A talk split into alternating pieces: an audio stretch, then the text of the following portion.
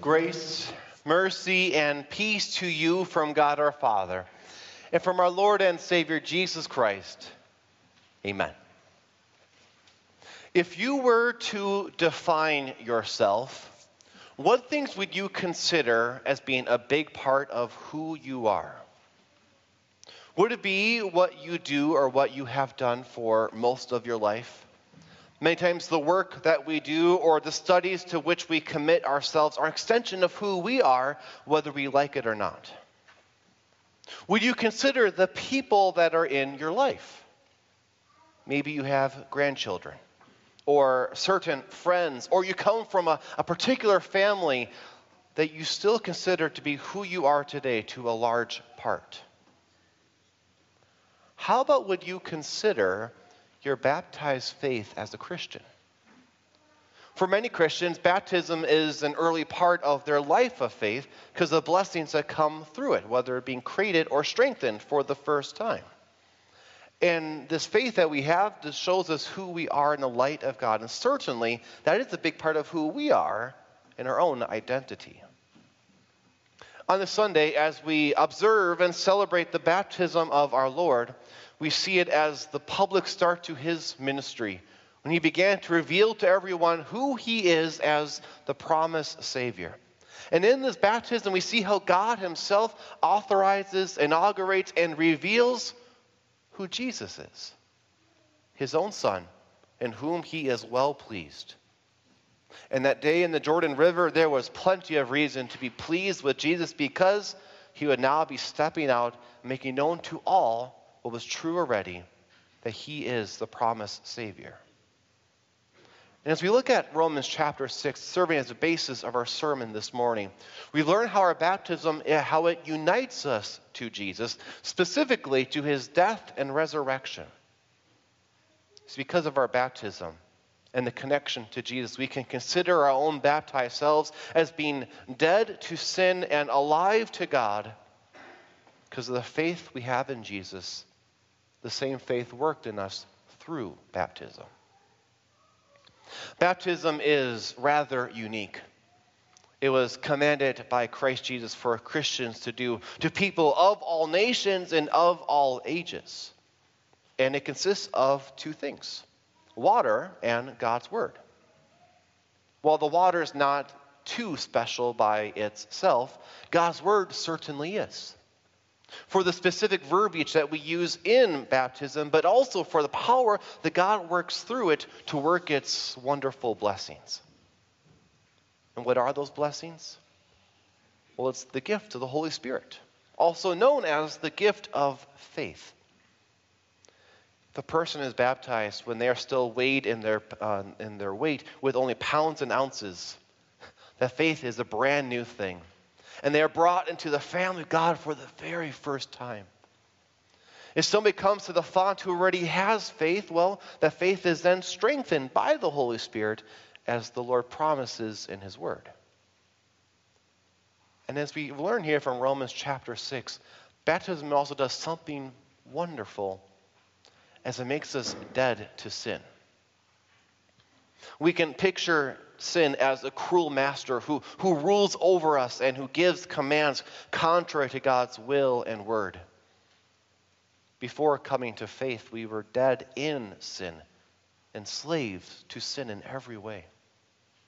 Since coming to faith, we are now dead to sin and are free to serve the Lord as his thankful children.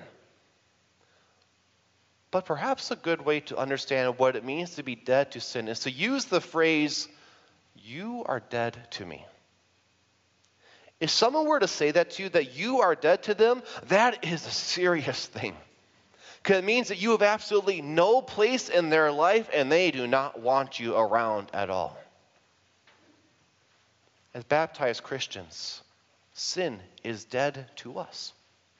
It has no place in our life and with the new life we have within us, we want nothing to do with it either. But as you consider your life as a baptized child of God, would you say that it is one that is dead to sin?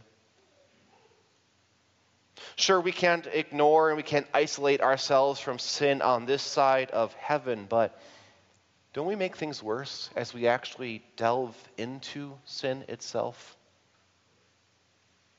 We dwell on thoughts like hatred, envy, lust, or greed, and we find ways to act on them as well.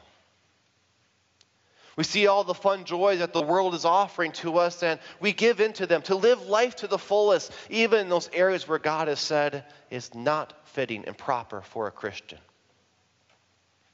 We, we give in to the cravings of our sinful flesh, and then we hide the evidence so we can go back to it later on when we want to or when we need to. why, as baptized Christians, when we read what Romans chapter 6 says about what it means to be baptized, we wonder that perhaps there was a typo. Maybe instead of it saying how we are now dead to sin, that it should say that we are dead in sin again, because sin is very much a part of our life. That also sinful self in us wants so much to do with it as well. But let's revisit what is it that Scripture means when it says that we are actually dead to sin? It doesn't mean that there will no longer be that struggle against who we used to be, or that we can just ignore every temptation, because we will give in to them against our good intentions. What it means is that sin has no more place in our life. It's because of Jesus and what he did. When Jesus stepped into the Jordan River and was baptized, it was then that was the public start of his ministry to be our promised Savior. But he had been around for 30 some years already. Even though he was born 30 years ago, not many people knew who he truly was or believed in him to be their Savior. But that would change after his baptism in the Jordan River. He would step out and would continue to live that good and perfect life, but now it would be publicly preaching and performing miracles and correcting false teachers. He would draw a crowd to himself of 12 hand picked apostles who followed him just about everywhere he went. And pockets of followers and fans who just popped up wherever he was, whether he wanted it or not. That perfect and that public life, it led to a cross. We paid the price that you and I have racked up with our many and horrendous sins. And then to show his power over sin, to show his victory over death, he then rose from the dead. Nothing could control him, nothing could contain him because he was now Lord of all, and sin had nothing to do with him. He would be and is forever free from sin by his own doing. And that's the same status that you and I have because of our faith. The faith given to us in baptism. A baptism that unites us to Christ's own death and resurrection. So they're counted as if they were our own death and resurrection. It was our sins that were paid for with that death on the cross, the death that Jesus endured. It was our victory over sin and death that was made certain overall when Jesus rose from the grave. It was our sins that were taken away when Jesus said, I forgive you. As far as the east is from the west, so as far are the transgressions that we have done, so we can truly be dead to sin. How can all this happen? Through simple faith. Faith in Jesus. The exact same faith that was given or strengthened in the word and water of baptism. That's how you and I consider ourselves as being dead to sin. It has no place in our life anymore because Jesus has completely forgiven us of every sin. And the mindset that comes from the Lord, we then say to sin, Sin, you are dead to me. I want nothing to do with you as we live a life apart from that sin. Sure, we can't stop it from lurking about, and we can't give up the struggle that is in our old sinful self, but we can hold off the, the creep that sin has within our lives. Or when it intrudes on where we don't want it, we can cut it off and take the steps to get rid of it. to have a mindset that asks, just as Paul wrote in our verses this morning from Romans, we died to sin. How can we go on living in it any longer? We can't because we're now dead to sin. But not only does baptism leave us dead to sin, by the very same token, it also makes us alive to God. You see, when a Christian is baptized with that word and the water, the Spirit gives them the faith that also works in them a new life. Whereas before faith, we were spiritually dead and enemies of God, with faith, we are now spiritually alive and children of God. With this life, we no longer continue to serve sin. The, the bondage of our will has been broken, and freedom stands in its place. As such, we can now serve God by loving Him and by loving our neighbor. With this life, we're also declared free from sin, just as if I've never sinned in the first place. And on top of that, we now live with Christ.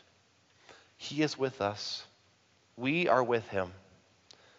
As such, we're never alone, without His grace and mercy, or left up a creek without a paddle to swim by. And we know all this will happen. Because baptism is all about what God does for us. He's the one who makes it powerful with the word used with the water. He is the one who unites us to Christ's own death and resurrection.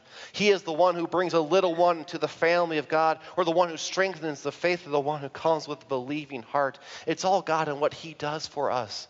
And the blessings that He gives to us, they don't expire, they don't weaken over time. No, they say that you are saved through faith in Jesus. Just as strongly as when that water was dripping down you, as when all you have left is a wrinkled certificate and a foggy memory of that great and wonderful day. How you are still alive to God through simple faith in Jesus. And when we struggle against sin, that's how we should consider ourselves. As one who is alive to God because of what He has done and what He gives to us. But we also can do well to listen to the advice of how we can remain alive to God and connect to this word to keep this faith strong as we listen to what Martin Luther wrote in the small catechism regarding baptism. Baptism means that the old Adam in us should be drowned by daily contrition and repentance, and that all its evil deeds and desires be put to death. It also means that a new person should daily arise to live before God in righteousness and purity forever. We go to God with genuine confession of our sins and trust in His promise to forgive. And then, refreshed and restored in this forgiveness, we live a life apart from those sins. As we see in us what God already sees to be the case a child of His who is both dead to sin and alive to Him through faith in Christ. If you're here and you haven't already been baptized, know that this gift is for you. You are part of the all nations, of all ages, of all people that the Lord wants to know and believe and to trust who their Savior is to receive the blessings that are given through baptism. If you're interested in this, feel free to speak with me or one of our other pastors here at Grace about how we can bring this gift to you and you can see just how great it is to be a child of God. For those already baptized, treasure what the Lord did for you with that word and the water. He made you dead to sin by making it powerless with Jesus' death on the cross. He united you with Jesus' own death and resurrection. So they're counted as if they were your very own. He made you alive to God and holy in His sight. He has called you by name and know who you are individually as His own dear child. And on top of that, He's given you the guarantee that life will be yours in heaven. Eternity is your happily ever after. And that's all yours because of faith. A faith that was given you, something as simple as the word and water of baptism. If you were to define yourself, there's a lot of things you could consider. As baptized Christians, we have a wonderful thing that is a huge part, which is how we are and who we are because of that word and water applied to us. Being dead to sin because of Jesus and what he has done for us, and alive to God with a new life that wants to live for him and free from those sins that once dominated us. And as we watch Jesus step out of the Jordan River, we can rejoice because the life he lives, the death he died, the resurrection he will, he will go through, that's for you and for me. And we get the benefit from it because how we're united to him through baptism, and we may consider ourselves now because of him. Amen.